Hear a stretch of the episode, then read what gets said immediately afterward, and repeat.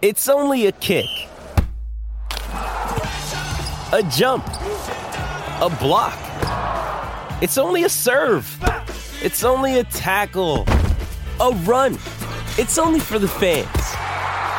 After all, it's only pressure. You got this. Adidas.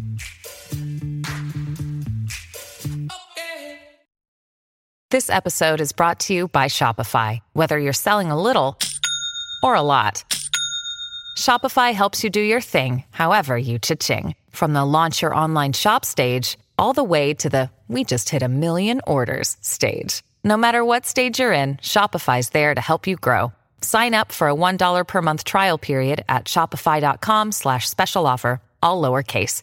That's shopify.com slash special offer.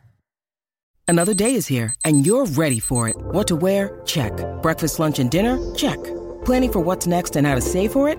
That's where Bank of America can help. For your financial to-dos, Bank of America has experts ready to help get you closer to your goals. Get started at one of our local financial centers or 24-7 in our mobile banking app. Find a location near you at bankofamerica.com slash talk to us. What would you like the power to do? Mobile banking requires downloading the app and is only available for select devices. Message and data rates may apply. Bank of America and a member FDIC. Hello and welcome to episode 73 of the Brighton Rock podcast. In this episode, we pick up the second half of the conversation on Thursday evening that continued between Raymond, Peter, and I, where we discussed all the various other bits of football news aside from PPV and Project Big Picture. And we looked ahead to the big kick-off on Sunday, 2 pm at Smellhurst Park, against our old friends from the wrong end of the A23, Crystal Palace.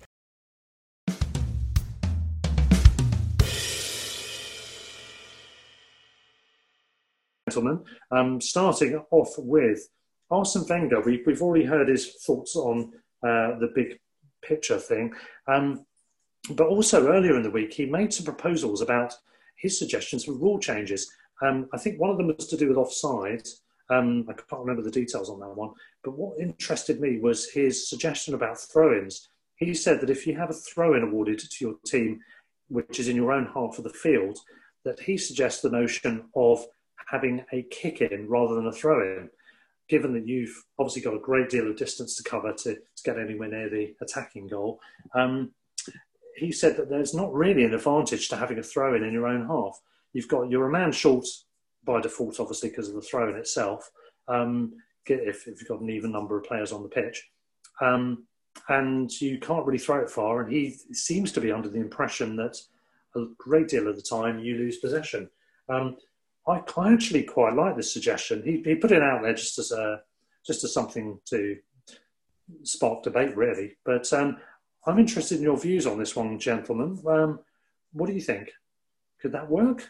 It, it, wouldn't be high on my list of options to rule changes in the game, frankly. I mean, it's no, no.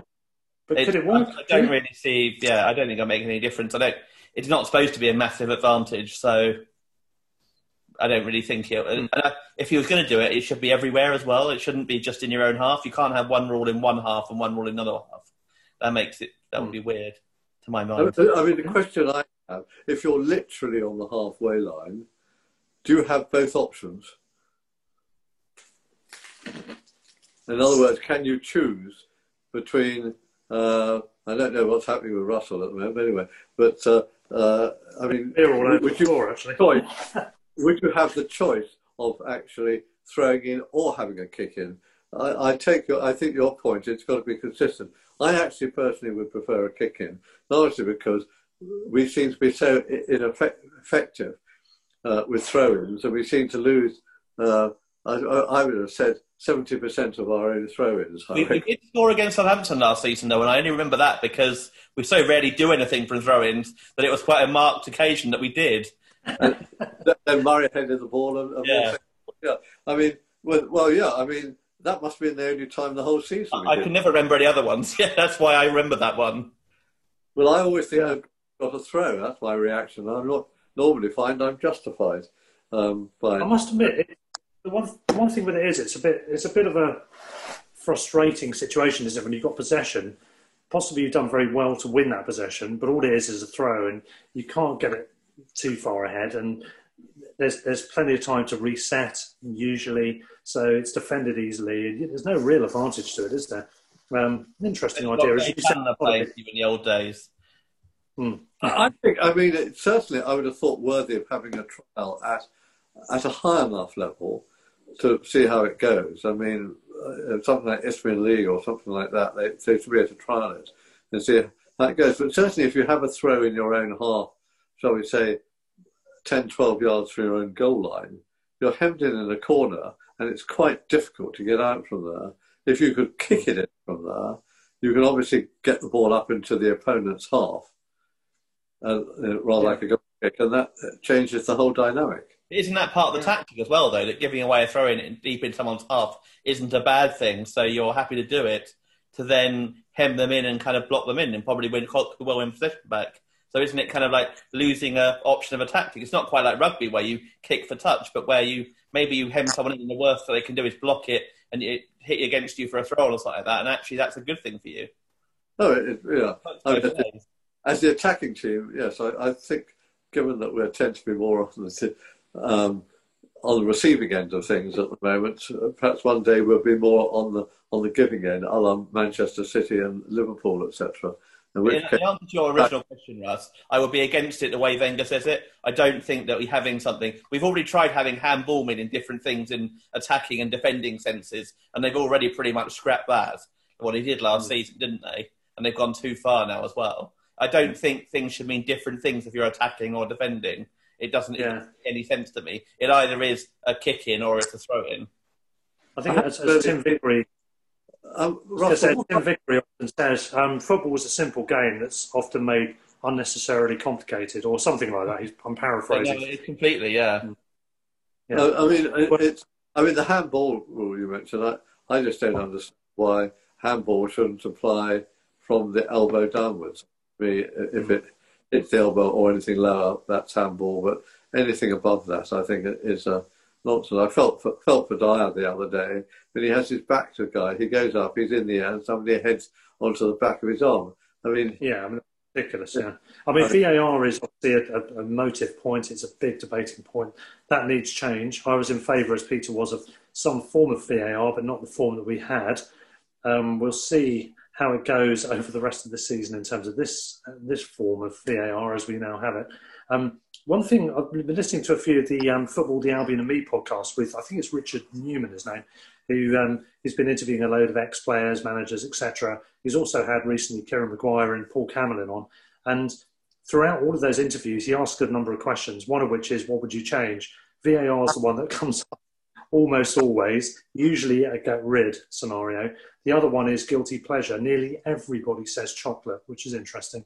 I definitely would have said Dark Star IPA based on I think beer is my uh, guilty pleasure. I, I think I think there is a, a merit in having VAR. I said it before. It worked in Holland. It worked in Germany. I don't understand why we can't make it work. And I, and I think it came Yeah.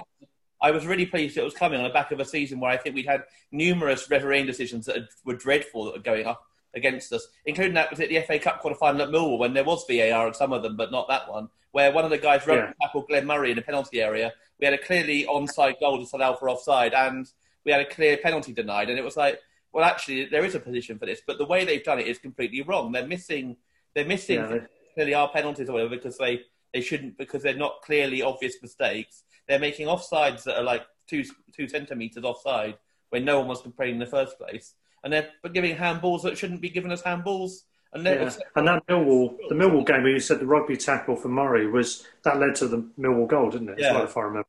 Yeah, I mean that's certainly the case. But um, moving on to um, other subjects, keeping with the North London theme, uh, for a couple of uh, other items here.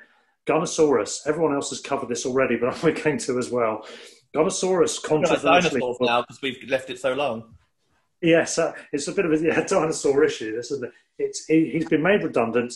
Um, apparently, he's part of the. I think it's the um, fan communications team or something. So he isn't just a mascot. Actually, the guy that does it, which I think his name is, um, is it Jerry Quy? I think his name is. Um, he's apparently on eighty grand a year. So he's obviously doing more than just sitting in a suit. Uh, looking around. Anyway, he was made redundant, and as you may have heard in this week's news and last week's news, Mesut Ozil has stepped in and said, as long as he's playing for Arsenal, by which I think he means contracted to Arsenal, um, he would um, he would sub the wages. I think he would keep him on and, and pay for him. So a commendable and gimmicky theme here. We're, we're quite happy with this, aren't we? It's a bit of fun. You know, I mean, no PR team have been saying to him, "You need to make yourself look better than being sitting on a on a bench, or not even that, for three hundred fifty grand a week." And you won't Ingratiate yourself with dinosaurs before you become one, something like that. So I mean, everything that's wrong about Arsenal is summed up in that situation, and then the, the Thomas Partey thing as well, where they, they got rid of this guy who's on eighty grand a week one day, and then they're buying Thomas Partey for forty five. Yeah, well, they made the next day. he was he was one of the is it 22 people that were announced as redundant um, in lockdown. He was one of those, so it, it was actually he was working working through his redundancy notice, I think. Oh, Um, but yeah, it, it, it's to un, say before they signed Thomas. it's unsavoury, isn't it? I mean, Partey's a good player, but he's 45 million pounds. You know, it's is that really appropriate? Um, it's it's it sticks in the core, doesn't it? Really, that one. I have Um, to say that's where I actually am. I- I, as I- I know, I Albion think- made no one redundant, and we've not really spent anything this summer. So you know, we're actually one of the better ones in that sense. I think. Well, yeah, I mean, I was, I was going to say on that subject, I think it's us, Burnley, Palace. I can't remember. if It's uh, it might be West Ham because of Diangana being sold, and somebody else. It might be Saints. Five teams in the Premier League have a net spend of two million between them. This is according to Price of Football. Um, this is because of a couple of sales, obviously, as part of the equation. But it's it shows the perception of the Premier League spending loads of money. Actually, it's not so much. I mean, the net spend is different to the overall spend. then you've got And- Chelsea. yeah, I mean Villa, Chelsea, uh, and Man City actually again this this year. On, on Ozil. I thought it was a very good piece of personal PR because he he's getting a lot of flack because he isn't playing, not being included, uh, three hundred thousand a week sa- uh, salary, etc. And I thought by showing his commitment to you know, a figure that is associated with Arsenal. I think he was making a statement about his commitment to the club. I thought it was quite good PR on his part. Yeah, being cynical though, it's quite good PR on his part for a, a quarter of his weekly salary in a year. yeah, Yeah, yeah. Well, actually, it- it's actually about only about twelve percent of one week, but it's. Uh, so I think don't know it's about, true, about though. thirty thousand. I think was The the ironic thing I read this week is that Arsenal, when obviously Özil was um, was obviously talking about leaving at one point when he was one of their key players, offered him a bonus. So apparently this week, according to an article I read, so I don't know if it's true, he got an eight million pound loyalty bonus for still being there in the last year of his of his contract. uh, marvelous, isn't it? Well, anyway, I, I move know what- through- I- I think I read it one place, so it could be wrong. But if that's true, it's because obviously I understand the logic was he looked like he might leave at one point, so they wanted to keep him there. But now it's like he's not even playing, so he's got Utterly eight million ridiculous. for doing nothing on top of the. Uh, Well, I- mo- moving to a few other. Um, Harry Redknapp this week or last week said that um, he thought Spurs could win the title this year. Do you agree, guys? I don't. Utterly ridiculous, isn't it? Surely. I would Uh, be very surprised. Yeah. They might win a they might win a cup though. Yeah, I mean that, that, that's true, and they could finish top four. Certainly, they might finish top three. It's feasible with Bale signing. Good, good signing, but I, I have my reservations. I have to say. Other news: I, uh, yeah, I Neil agree. I Warnock the defence isn't good enough. Ironically, the defence for years was really good, and they didn't have the backup up front. Now they've got the quality going forward. The defence is pretty dodgy. I mean, Eric Dier's not a centre back in the Premier League. Yeah, that's true. Well, other news: Colin. Wa- oh, sorry, uh, Neil Warnock. Yes, I've got to get his name right. Neil Warnock has had a um, a milestone. He's gone. It was coming back from COVID. Of course, he caught COVID, didn't he? Um, centre of attention. Eh?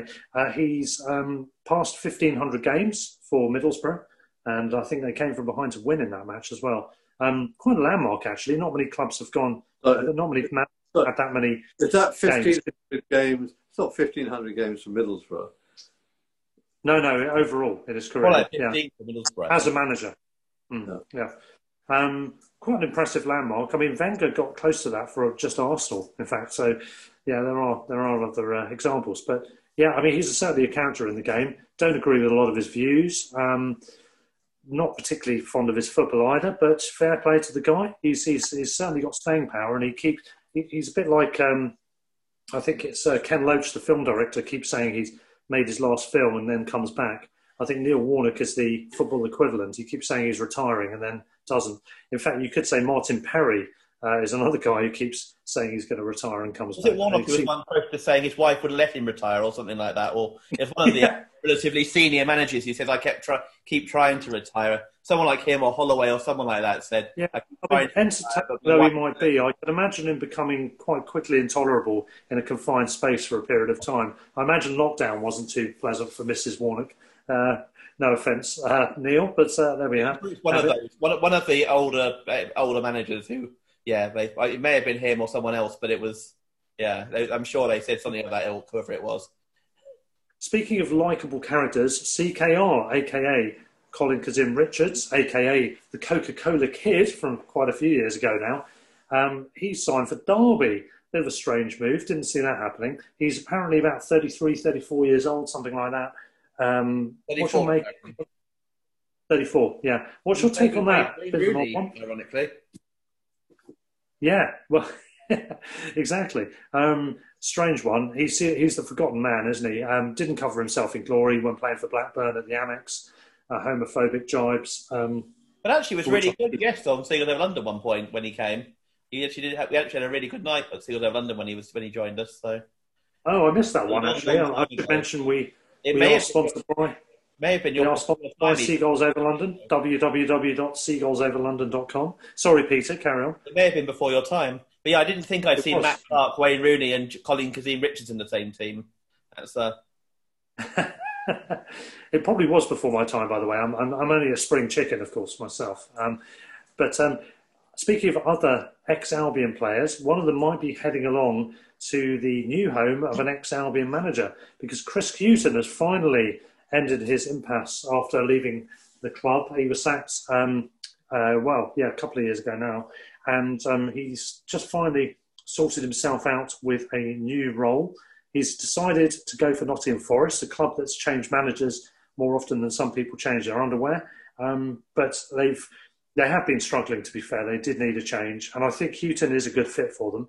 They're a club of a certain size with certain aspirations that really should be pushing for promotion, and they should be getting it. They've they've pretty much wallowed, haven't they, in the same way that the Sheffield Wednesdays and Derby's and Leeds of this world have done. they Um, spectacularly screwed up their playoff chances last year. I mean, that was a. I think they, they gave up a five goal difference on Swansea by losing four one at home to Stoke. Yeah, lockdown was not was not kind to them, was it? Um, and obviously, the manager Lemushi was, was doing well for them, um, but it just fell away badly, and they've started disastrously this season. They've made the change. Chris Hughton has the track record in this division. He nearly got Birmingham up against all odds in the in the playoffs. Um, he then got Newcastle up with a record points total at the time, I think, um, or, certainly for Newcastle it was. And then he's got Brighton promoted. Um, he's done pretty well at that level.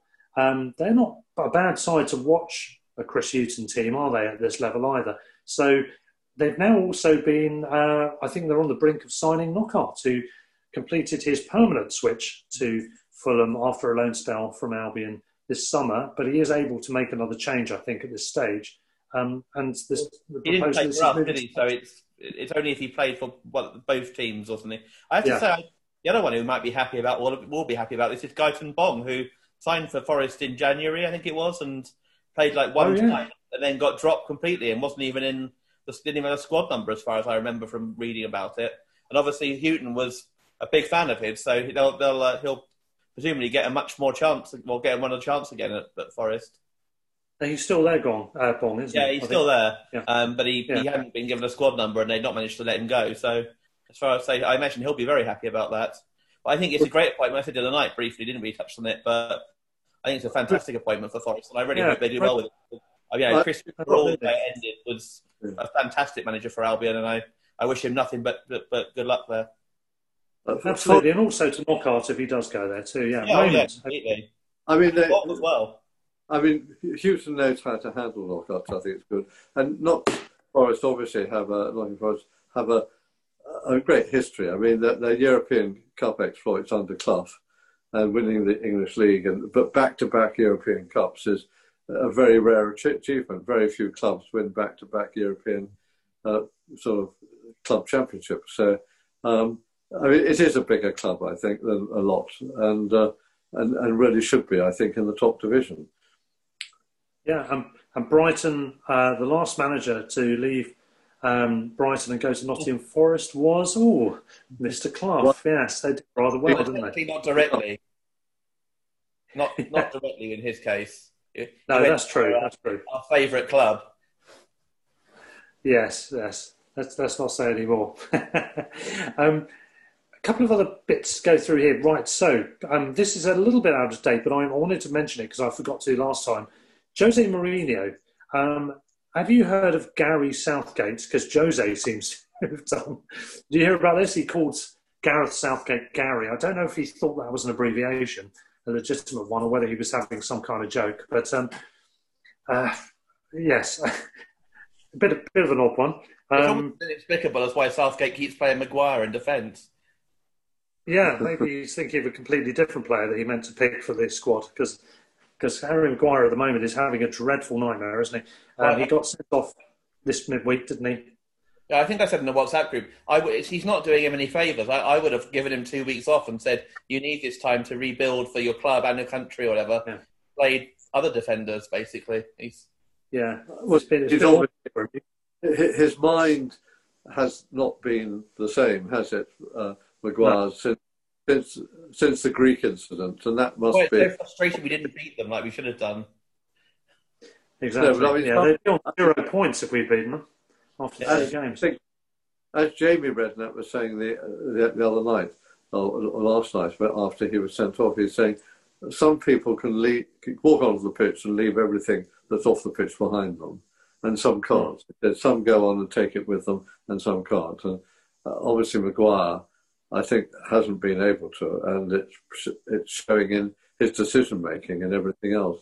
And talking yeah, about decision making, we were t- talking about Connolly briefly earlier, but uh, but Connolly, uh, by his own admission, uh, was saying that he he made some poor decisions last night, and it's actually I think why he needs to be carefully handled and carefully nurtured by by the Albion as he develops, he's still only 20, um, and yeah. therefore under 21. Actually, yeah. But, he needs but, to play get experience, but you don't mm. want to overplay him so he can learn from the mistakes. Yeah, yeah. Well, we'll get on to Connolly a little more at the moment. Your striker options. Hmm. But well, just on the. So I was going to say on the man management front, I do think there's a bit of a misstep there from Gareth Southgate. I think you have to read the situation. I mean, he's a man I'm sure has emotional intelligence, but there's certain nuances to it where you, you have to read what the player's about and what they need. And it seems to me, I'm not that privy to the inside track, obviously, but it seems to me that Harry Maguire needs to be brought out of the equation a bit, given some rest time in general, but also given some mental rest time in general to try and regather himself and, and regain some form because he's he's been terrible for club and country, really, hasn't he? England itself has done okay, three 0 against Wales, which is a good uh, a good re- revenge of sorts, you could say, for the Euros. Um, beating Belgium coming from behind was obviously brilliant, even though we could have lost that game comfortably in one sense. Ultimately, in the end, it's about the results, and we we got the win. Um, but yeah, Harry Maguire, you look, I, I, would pick a number of players before him at the moment, to be honest, based on form and where where their heads are. And Conor Coady has been great, I have to say. He's, he's done very well. He seems to be, from what we're saying, he seems to be very vocal and very much a person who has leadership qualities. Well, he's captain, of course, isn't he, Cody? I think so. It's not surprising. That's, um, you know, yeah. You'd hope he would, but yeah, it's good to have people like that in defence. Yeah. Well, going Raymond, you've mentioned Connolly, so let's go to that one next. So, Connolly, I mean, obviously, I, well, I saw his interview after the game. I didn't see the game itself. I just saw the interview. But he was clearly very down, very despondent. Admittedly, and quite, um, you know, quite impressively, he was very self-reflective. Um, he was um, introspective about it. He was he was quite critical of himself, saying uh, decision making. He could have made some other decisions, shooting when he should have passed, that sort of thing. Um, so fair play to him for that.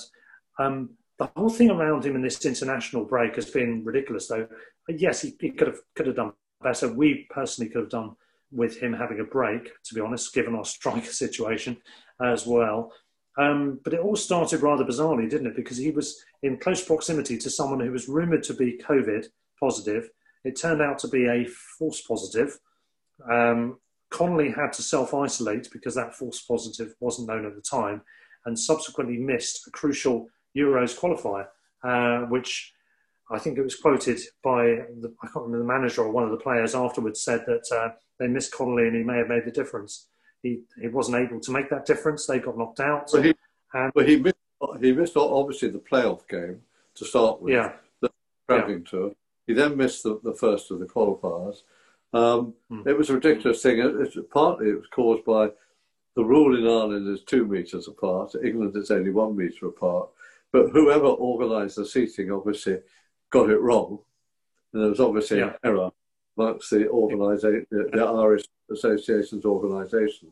I thought so, but but he was actually quite lively, and he was.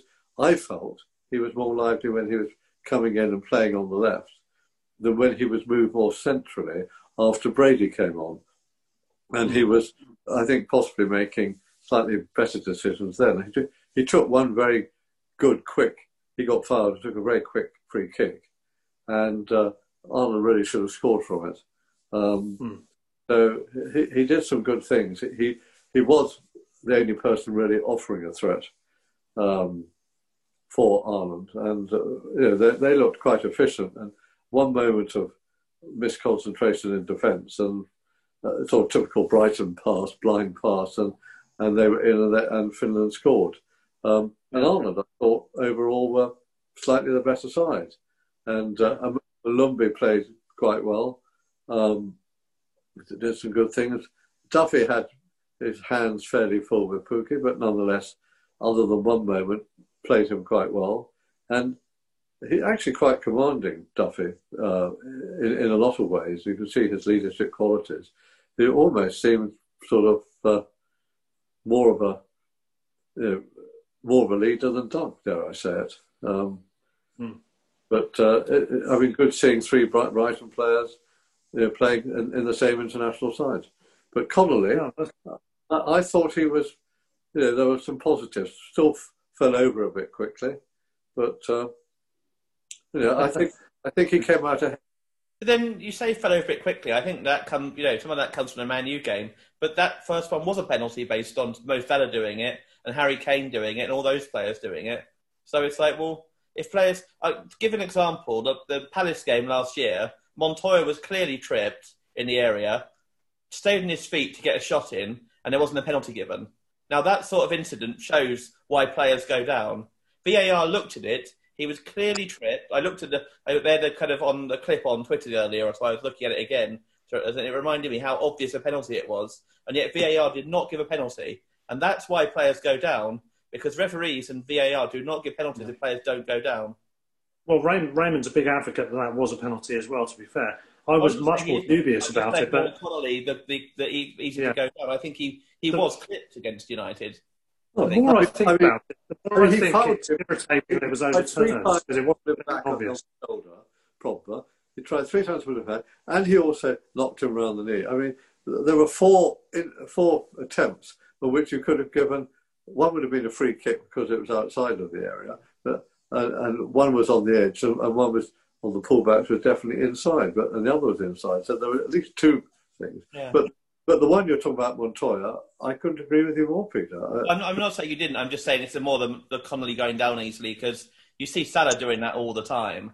Literally, that's his game, mm. isn't it? He, I'm sure he yeah. won a penalty against us a couple of years ago with that, didn't he? Got got yeah, a very light contact and went down, and it was given. Well, can I just say on, on the Connolly matter, um, I, I, got the impression it was quite a it was quite an emotive image uh, interview that he had at the end of the game. It really was quite distinctive. The, the, how disappointed he looked with himself and with the team, and how how the results had gone. Bearing in mind this was Nations League, wasn't it? I, I believe is that right? This game. Um, League, yeah. Yeah. So you know he's really feeling it um, in what is ultimately a competitive, friendly competition, isn't it? You could probably call it. Um, after the game, Clinton Morrison, who I've got a lot of time for, despite the fact he played for them, the P word, as I, I should, I called them the C word before. We should call them the P word, shouldn't we? Really, Palace. Um, Yeah, he's a good guy though, Clinton Morrison. I really like him. I think he's a really endearing pundit. To be fair, his disallowed goal against us in that 1 0 win was one of my highlights of ever watching football. Yeah, yeah, Wheeling And- away, celebrating the offside flag going up. yeah. That's oh, I loved it. That was my favourite moment. So I, I, I love him for that as well. I have to say, and we'll talk more about Palace in a minute. But but Morrison said um, of Connolly, he said he's an exceptional young talent, and Ireland should build a team around him. So praise indeed. You know, really does seem like the emphasis is really around him being the big fish for Ireland going forwards. And I know they're in a bit of a bad place at the moment, so they're looking for whatever to, to help them. But um, that's that's kind of nice, isn't it, to hear that, especially from lot of Palace. pressure for a 20 year old, though.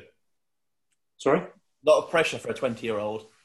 yeah, true. The side. But- I, I, mean, I think what Raymond said actually I mean, about that- I mean, there was one particular moment uh, in the game, and which was all Brighton, nothing but Brighton.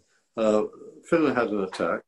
Duffy won the ball, came forward a couple of paces, passed it out to Molumby, who was sort of almost in the right uh, right wing back position, who did a strong run d- down the wing, almost to the goal line, whipped across the cross, and Connolly almost got in, in on the near post. Didn't quite get there, and it, he he couldn't quite get to it, and the goalkeeper caught it.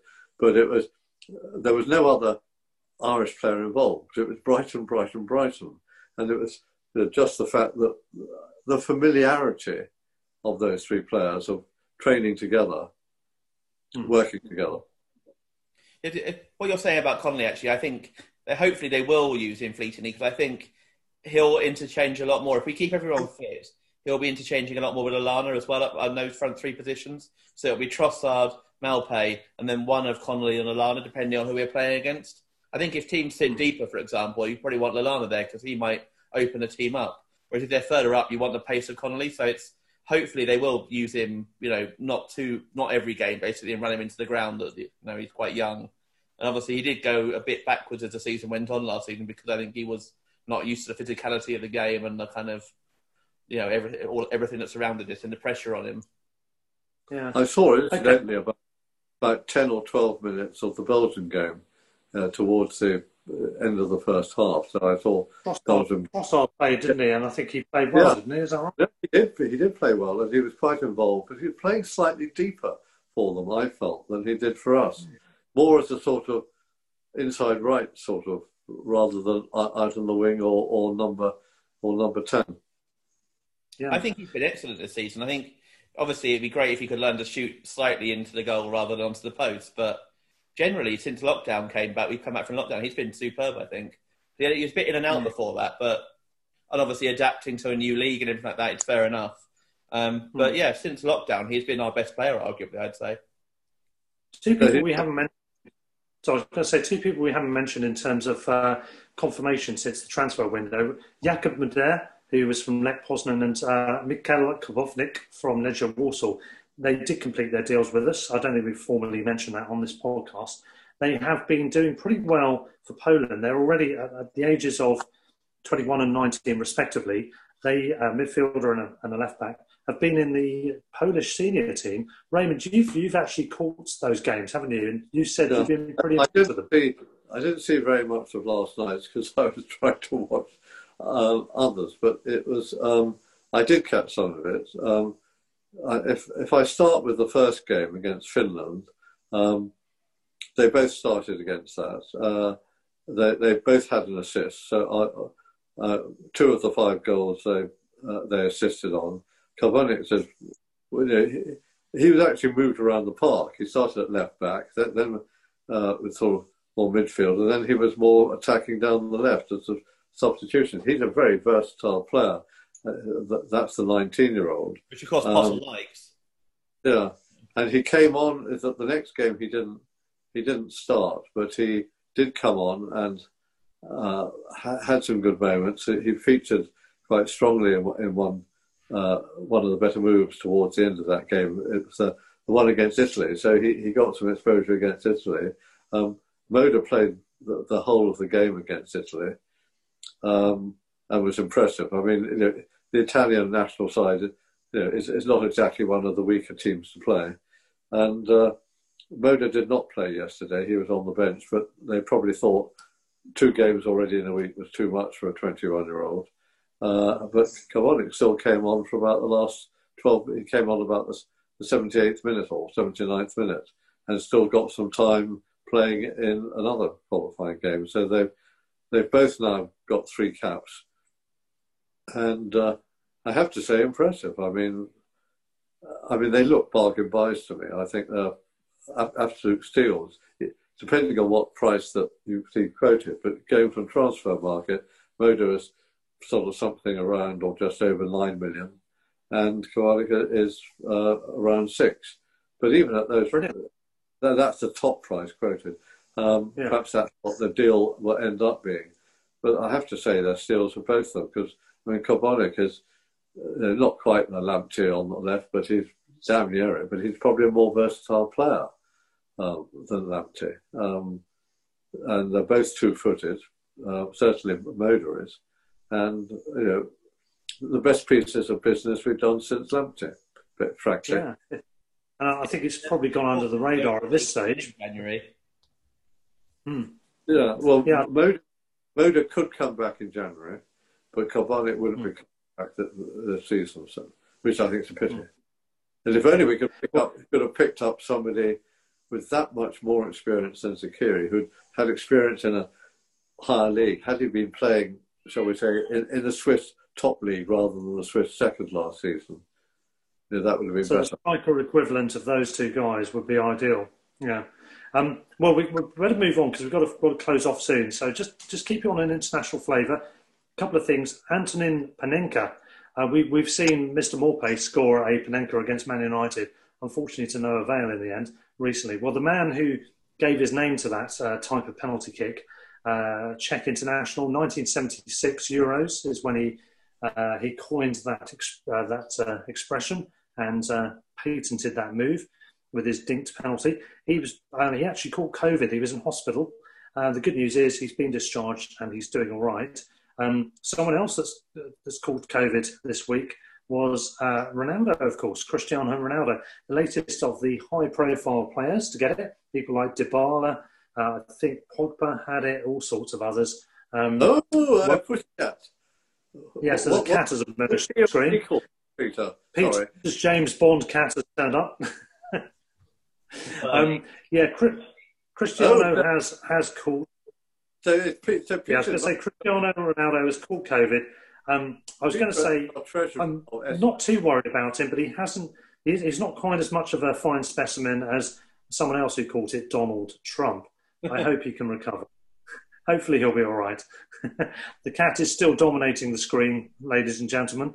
Uh, remind me of the name, Peter. Bernie. He's got strong views about the, about the um, Big Six and their uh, new plans. He does have rant face, I have to say. I mean, it's obviously Peter Goldfinger's marsh. So I just need a swivel chair to turn around in. Uh, Goldstone finger, maybe Goldstone finger. God, only, only that was pretty years ago, not now. Incidentally, talking about young players, I've caught uh, Ryan Longman a couple of times on iFollow playing for Wimbledon, FC Wimbledon, and he's done well for first five games, competitive games for Wimbledon, scored two goals out on loan. So um, I think worthy of a quick mention. Yeah, he's one yeah. who's not really been mentioned before, had he? But before this season, he, you know, he'd obviously been in the under-23s, but not really been as high profile as some of our other loanees. But yeah, it sounds like he's done really well. He, he got injured last, which I think he meant he lost quite a bit of it. He was AFC Wimbledon wanted to take him on loan in January, but he was injured, so couldn't. Yeah, the news today, actually, Albion related young young player wise, is that Sanders seems to be staying with us rather than going out on loan. They don't seem to have found a championship club to loan him to, so he sounds uh, like he's going to stay until January at least. And I think Lumby, who I think has been impressive, incidentally. Um, and I, I personally would like to see Molumby playing alongside Bissouma with Al- Alzate uh, further forward. And since Potter has said he thinks Alzate could play further forward, uh, as a number 10. That might be an interesting uh, sort of threesome. I, I think Molumby will get games or at least come off the bench at times, I think, over the next few months. Yeah. He, we'll he had a proper, possibly even. He got very, he got rave reviews for the, his performance against Wales. Hmm. He was man the match, wasn't he, by Irish fans? Yeah. Yeah. Well, Raymond, I'm glad you mentioned Ryan Longman and Wimbledon because I was going to flag that one up. So you've, you've done my loan watch for me, which is brilliant. So I was going to ask you because I know you've been watching the games. Um, in the lower leagues elsewhere, Salford have sacked manager Graham Alexander. Paul Scholes, uh, one of the co-owners, has installed himself as interim uh, manager for the time being. Is he going to last longer than the 31 days he did at his hometown club of Oldham, I wonder? And will he blame the owners for broken promises when he leaves? uh, we'll, we'll, we'll have to. Wasn't there with Scholes and Oldham, where he said something Yeah. about why he left and they didn't appreciate it or something? Or Yeah, that was rather I awkward, just- wasn't it? Uh, How how long will it be before um, S- Salford get themselves up you know, up Yeah. the league? So I thought actually Well, Graham has done a they've done a good I job. think- They've been playing they've been playing well. They end of last season they they played have, but they, they were two up against Tranmere on Saturday when Tranmere had about seven players out with COVID, and then Lodge only drew two all. Obviously, they decided that wasn't worth. They didn't want to keep him after that. And apparently, his tactics are quite boring from what I've read. So the, the justification seems to be that the squad is very expensive, including the two scorers at the weekend were Richie Towell and James Wilson, ex Albion. yeah, and um, he's not. The, the style of play is not that not not that great. Apparently, was the general view. Yeah. I think it's. Um, I mean, they're very ambitious. They're very lofty in their ambitions. They've stepped on a few toes along the way. I think to to fast track their way through. You know, it is what it is. Um, I, I, think went there last season when we were at Man U. It was like a Oh convenient. yeah, uh. Um, Yeah, not been- ju- ju- just making a, a, a what I think will become uh, possibly a question of sport sort of question. I don't know to what extent that you have picked up on the fact that, of course, the Albion's first match at the Amex was against Doncaster. Now, just guess who AFC Wimbledon's first opponents are at their new stadium. Doncaster. Brilliant. That's Doncaster. fantastic. And that's Yeah. on the on the second, the weekend of the sort of uh, first, second around around there of November. So Uh, that's good to hear. And I mean, it's. I mean, obviously Doncaster, Brighton both had their financial problems. At Wimbledon as well. Another club that has, and sticking with the Northwest theme, Macclesfield FC are being formed. A Phoenix club after Macclesfield Town have effectively been liquidated there or thereabouts, haven't they? Um, the good news is that Robert Smethurst, who's a local businessman, has acquired the assets to what was the club, so Moss Rose, the stadium, and and other facilities. So Macclesfield FC, the new Phoenix club, will, by the sounds of it, be playing at the old Macclesfield Town ground when they reform. They'll go through the Northwestern Counties League. I think that's going to be step six of the non-league process. Um, the interesting element, of course, I can see Peter's about to mention it if I don't. Robbie Savage, director of football there.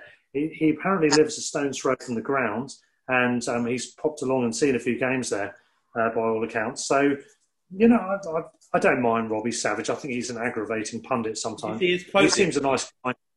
Heart's in the right place, would you say? Did you see his quote this week? Apparently, he was No, like, no, saying that um, what, with Ryan Reynolds getting involved at Wrexham, he he was Wrexham's A-lister, whereas Savage was the Z-lister at uh, Macclesfield, which I quite liked. Uh, yeah, I, I agree. I think I think he's a you know he's pretty harmless. He's pretty useless for Albion, but he's generally a pretty you know decent character. He loves the game. Yeah, that's right. It's an Albion link again, isn't it? Yeah, well, why not? Well, speaking of Albion links, let's go on one more story for, uh, well, two more stories on the Albion. First of all, I picked up on one of the podcasts this week. I think, um, I think it might have been when Glenn Murray was uh, co-hosting on Five Live. I can't remember now, but he was talking about lockdown, and he said that it was a huge positive for us. It took the pressure off. So, not really much to say about that. I just thought I'd quote that one because uh, it's interesting to know. It pretty much confirms what we probably suspected in terms of us needing that breather at that particular time and benefiting from it. We obviously had a good restart, didn't we? Um, but moving on swiftly on from there, free agents. Um, there's been a bit of talk about that for the Albion, hasn't there? Danny Welbeck, Daniel Sturridge, um, a couple of other people available. Any thoughts on anything? We've been linked quite heavily with Danny uh, Danny Welbeck, haven't we? Um, possibility of wages being an issue. And and Andre Ayew down at Swansea, we've been rumoured to have an interest in. Yeah, the Swansea manager said there's no interest, no, no nothing into that today. Apparently, Okay, all right. Yeah. So, I mean, I, I wouldn't be averse to the idea of Welbeck at the right price as long as it's not too expensive. Wages, Well, he's maybe an maybe not, but he's unemployed. Surely he's He's a free agent, so it's just a question of the signing on fee, isn't it? So yeah. I imagine that he's- probably doesn't want to sign anything until after Friday because any club who hasn't signed anyone in in the window will be even more desperate then, probably. Yeah, So- true. He's probably Yeah. keeping his powder dry until after Friday, and when no one can sign anyone except the free agent, and thinking, well, I'll probably be a prime candidate then for a club desperate for a striker.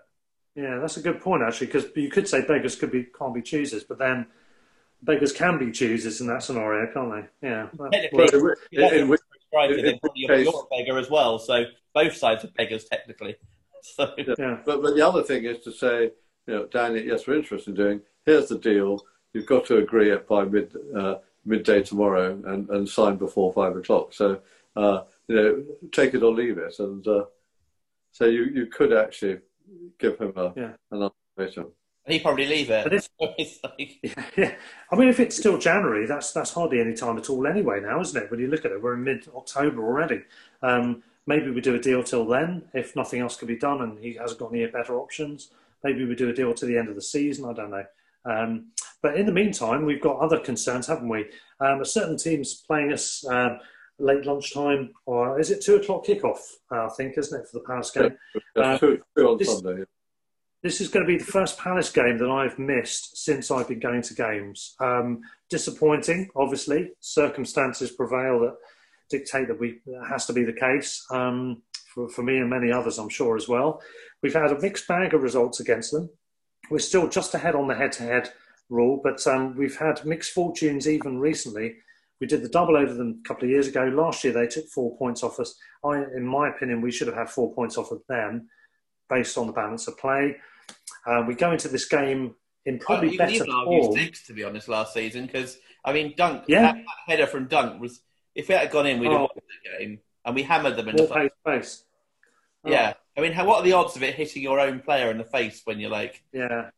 basically Now, I've been- the back of the net?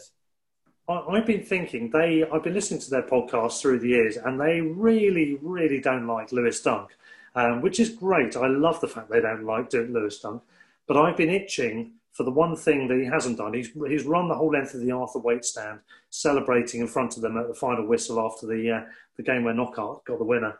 Uh, he went the whole length of it, winding them up, which I absolutely loved. I love him as much as they hate him. The one thing that's missing is a goal, and obviously last season that would have been the perfect tonic. They they've been going on about him again on the podcasts in the run up to this game. Wouldn't it be just great if he scored any goal, but particularly a decisive goal in this match? As, as long, hold it actually, as long as it's in the right net, Russell. Yeah, that's yeah. He has got a penchant for scoring in the wrong net. I'd rather hold it up for next season when he heads in a last minute winner at, at, at in front of the uh, in front of the, the you know all the ultras and all that sort of thing and there you know and t- runs up and celebrates on the actual fans being there rather than anything else. It seemed a bit scornful of the fact that Maupay was uh, shushing the family stand after scoring last season. Well, that's fine because we'll just score at the other end when fans are back, and that's no problem. We'll keep that one in mind. Um, overall, though, I mean, yeah, mixed bag of results. Last season, pretty disappointed with how that went. I, I utterly ripped off. Yeah. I felt really, Yeah, we only got the one point against them, though, didn't we? indeed, yeah. Um, Yeah, How do you up think there, gonna- we absolutely hammered them for 70 minutes, didn't we? And then actually could have lost the game in the end, but we literally they didn't barely touch the ball for 70 minutes. Yeah. Well, speaking of touching the ball for 70 minutes, I mean, have you seen their stats this year? They get about, on average, something like 27, 28% of the ball, which is was too bad. insanely, it's really bad. Um, you can be as counter-attacking as you want and you can, you can advocate your, uh, your style that way, but that's, that's pretty poor. I, I mean, we, we tend to dominate possession. They tend not to. So it's pretty clear to guess that that's likely to be the case on Sunday. What the outcome of the game, of course, is less Got to Less take sure. our chances. Got to not give the Yeah. ball in silly areas. That's the two things Uh, that uh, the case ever since Potter came in.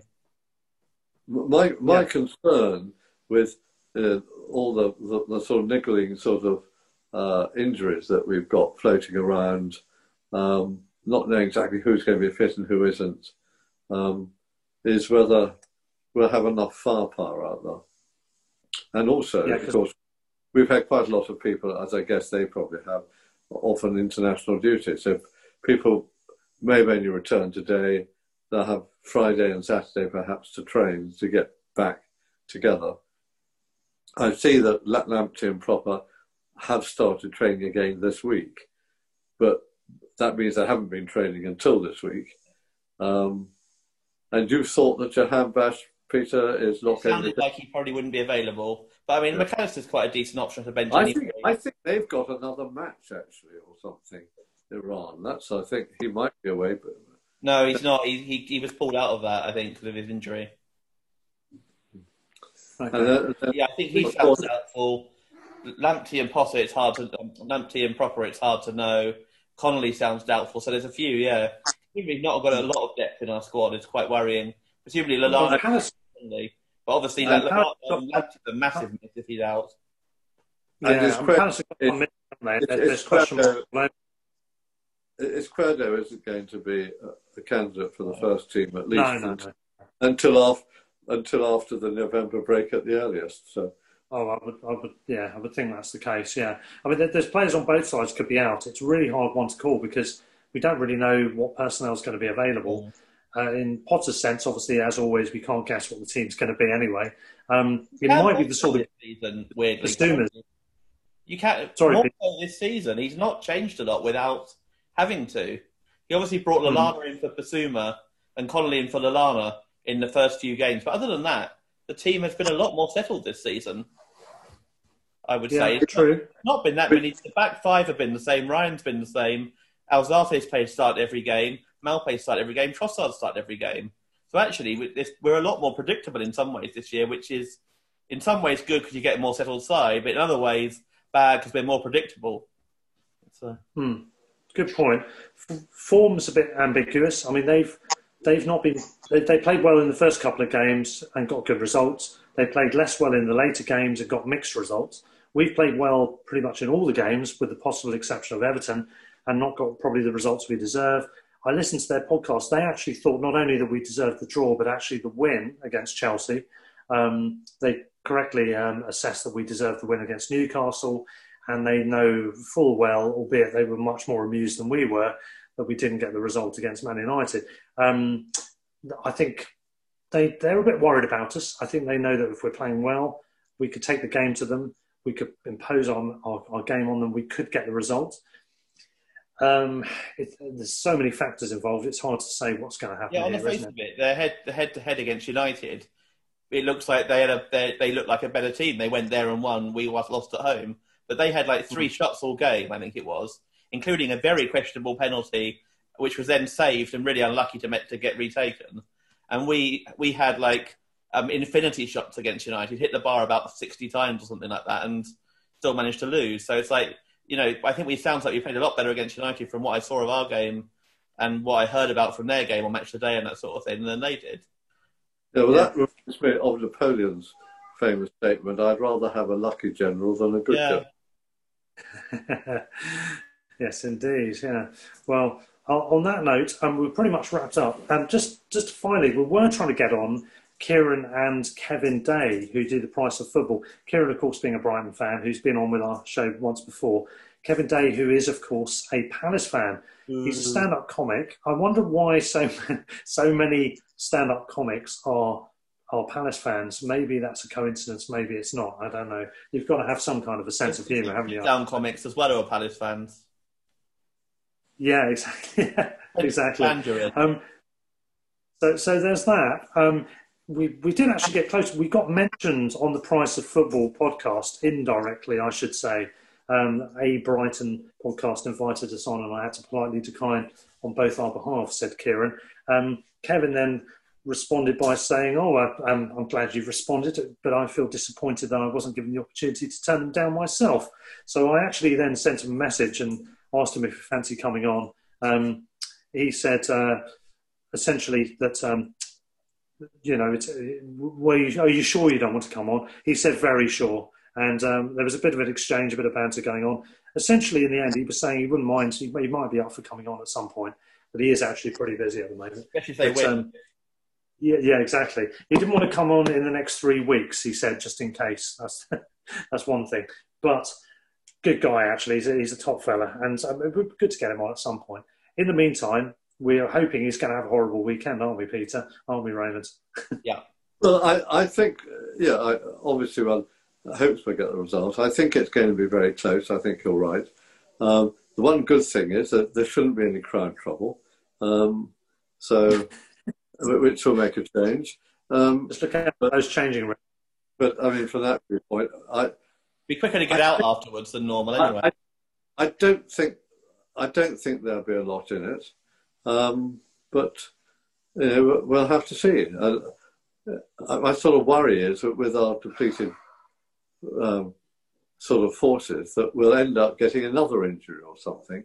And this season, you know, you always have the risk of injury, you always have the risk of suspensions, but we have this other factor of the risk of people having to isolate. Mm. To, uh, Yeah. yeah, and Yeah. therefore, Which I agree is why it's mad that we've not got another striker in because these things that yeah, we're far more prone to things like that happening and that sort of thing. Another body, even, you know, just another striker. It's not even someone to take over from Maupay, it's someone to be available like Welbeck would have, would make complete sense. on the bench. Yeah, Yeah.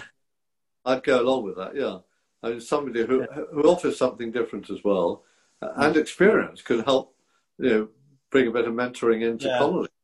So. Well, listening to their podcast, they, I mean, the predictions were there was one of each outcome was the prediction for the three people I, I listened to. One thought that uh, Brighton were going to win 2 1, uh, some, or 3 1, I think, actually, I might have said. Uh, someone else said uh, 2 or draw, and someone else said Palace win, I think, 2 1.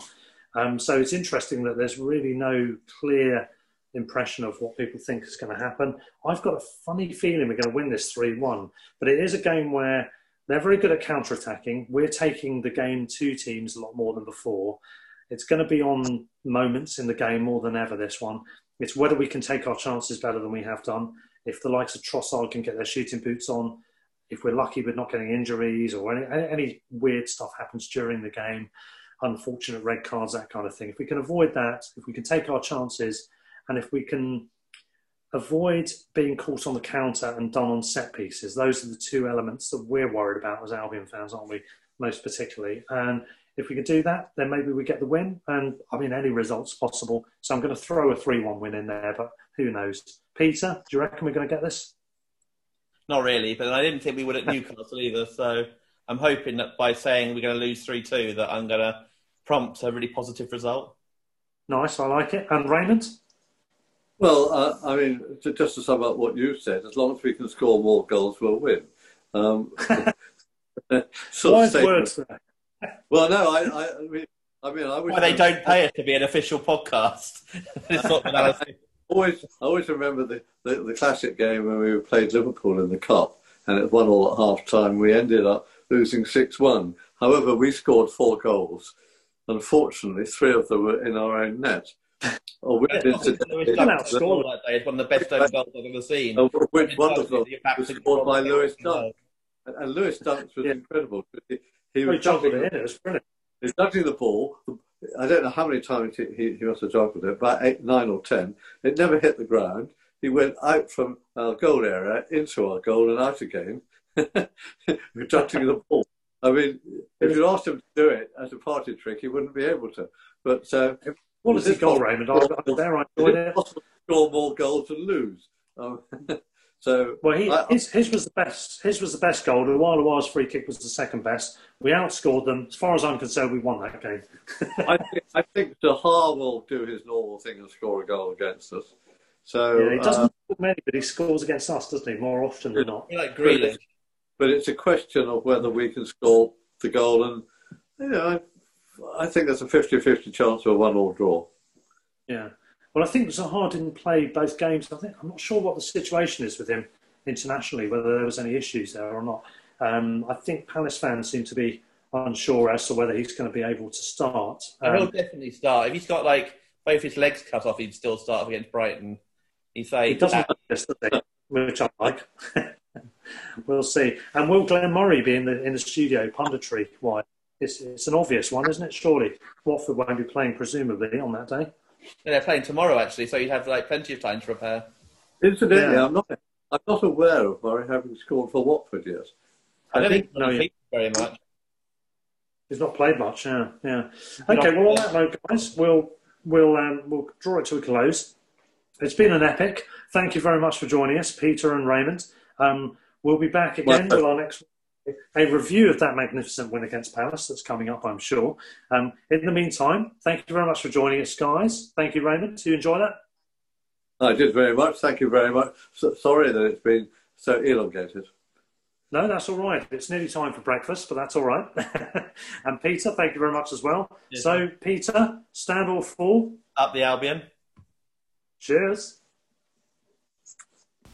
So, thanks very much for sticking with us for the rest of that conversation, episode 73. Um, in terms of other episodes, it's still worth recommending that you check out episode 71, in which I spoke with Angela Tanner and Peter Vale, both associated with Worthing FC, uh, in the first of our non league specials that we covered. It was a really interesting evening, chatting away, the two of us, uh, Peter and I, with those guys, and we really got a good insight into what was going on. We had some pretty good feedback, in fact, from some of our listeners as well. Friend of the show, Andy Bass, wrote on Twitter a nice insight into Worthing FC, at an excellent local club um, from Brighton Rock pod. If I can't make the Albion, I'll happily head to Woodside Road for a football fix. Sussex is blessed with many great alternatives to the Premier League. Hashtag Worthing FC, hashtag Mackerel Men. We also heard from Andy Bravery, another friend of the show, he said, really enjoyed the insight into Worthing FC from Angela and yourself. Uh, speaking here to Peter Vale, he said, sounds like you have great fun both at Woodside Road and out on the road. So we're glad you're all enjoying it carry on listening and please do subscribe wherever you can. Hit the subscribe buttons and if you can put a review particularly if you're on apple if you can review us with five stars hit those buttons and post in a review as well in the uh, in written form. That would really help with the ratings. It's always really helpful to us and we um, well we would absolutely love you to help us out. Um, in the meantime Check that out if you haven't already, episode 71. Thanks for listening to episode 72 and 73. Our next one is going to be the review of the Palace game. Let's hope it's good news. Until then, guys, stand or fall. Up the Albion. Sports Social Podcast Network. Judy was boring. Hello. Then Judy discovered chumbacasino.com. It's my little escape. Now Judy's the life of the party. Oh, baby, Mama's bringing home the bacon. Whoa. Take it easy, Judy. The Chumba life is for everybody. So go to ChumbaCasino.com and play over 100 casino style games. Join today and play for free for your chance to redeem some serious prizes. Ch-ch-chumba. ChumbaCasino.com. No purchase necessary. Void where prohibited by law. 18 plus terms and conditions apply. See website for details.